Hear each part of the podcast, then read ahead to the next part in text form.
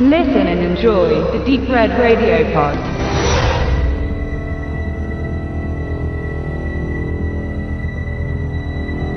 Das Wasser steht bis zum Hals. Vincent versucht seine angeschlagene Ehe zu kitten, indem er ein Haus bauen lässt, das den Neubeginn seiner kleinen Familie begründen soll. Dass dabei die finanziellen Mittel knapp werden und der Baustopp droht, ist nicht das einzige Hindernis. Sein vom Alter und Alkohol gezeichneter Vater erhält Obdach bei Vincent und greift mit seiner sexuellen Unflätigkeit und seinem Jähzorn den Haussegen an. Einzig in seinem Hobby findet er Ruhe und Entspannung. Er ist Sportschütze und einer der zielsichersten in seinem Verein. Gerade in dem Moment, in dem privat alles aus den Fugen gerät, taucht der verständnisvolle Renard auf und bietet ihn, nachdem er ihn zuvor beobachtet hat, einen Job an. Ein Auftrag, der viel Geld bringen kann und lediglich den Tod eines Menschen kostet, den er als Meisterschütze liquidieren soll. Natürlich nicht sehr überrascht willigt Vincent ein, aber unglaubwürdig ist das Zustandekommen dieses Geschäftes dennoch, besonders in der Art und Weise, wie nüchtern dieser Deal abgeschlossen wird. Bring doch mal eben einen für mich um. Naja, ich weiß nicht, ob das so gut wäre, aber okay. Eine von vielen Ungereimtheiten in dem Szenario, das es schwächen könnte, wäre das Regiedebüt von Fred Grivois nicht so spannend erzählt. Der Film ist wenig fachlich oder darauf aus, die präzise Technik eines Snipers zu zeigen, wie es bei The Shooter mit Mark Wahlberg oder Sniper mit Tom Berenger der Fall war. French Hitman setzt auch weniger auf Action, denn mehr auf Thrill. Beispielsweise sollte es jedem Laien als naiv vorkommen, dass Vincent bei seinen Attentaten nicht aus geschützter Position, sondern für jeden erkennbar zum Schuss ansetzt. Aber genau diese Naivität passt dann auch wieder zu dem Familienvater, der zum ersten Mal in seinem Leben einen Mord begeht.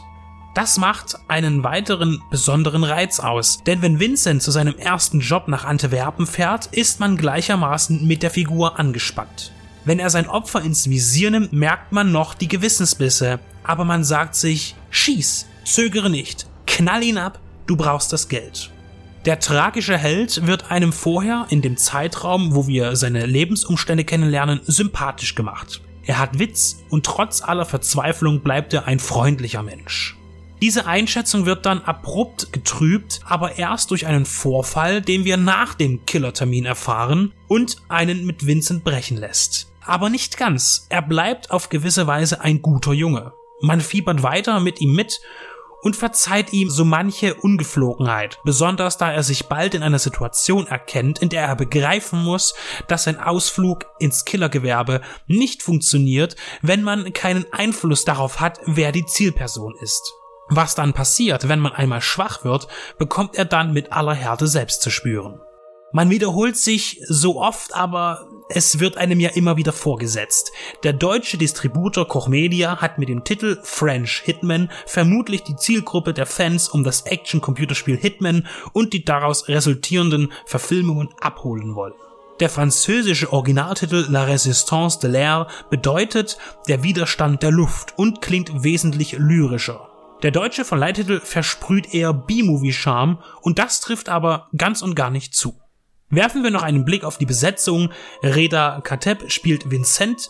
Er tritt auch in internationalen Produktionen auf, in Ryan Goslings Lost River oder Catherine Bigelow's Zero Dark Thirty. Ludwin Sanier spielt die Ehefrau und der Vater ist mit Jackie Carillo besetzt worden. Technisch wird der hohe Standard des französischen Genrekinos geboten. Inhaltlich hätte man noch andere Szenarien austesten können, die Frau und Tochter noch mehr in den Alltag des frisch gebackenen Killers einbeziehen oder seine Tätigkeit als professioneller Sportschütze in der Nationalmannschaft. Was wäre wenn? Kommt einen in den Sinn, das Endresultat ist aber ebenfalls dramatisch und fesselnd und die ausgelassenen Möglichkeiten der Ausweitung der Handlung oder von Beziehungen heißt nicht, dass es sich bei French Hitman um einen zu dünnen Film handelt. Er ist ausgewogen und besonders die leichte Identifikation mit der Leitfigur trotz späterer und auch tiefer Ausschweifungen ist ein hervorstechendes Merkmal des Thrillers. Ein weiterer kleiner, optisch perfekter, umgesetzter französischer Film, der uns Deutsche in dem Bereich auf die Ersatzbank verweist. Ah, maman,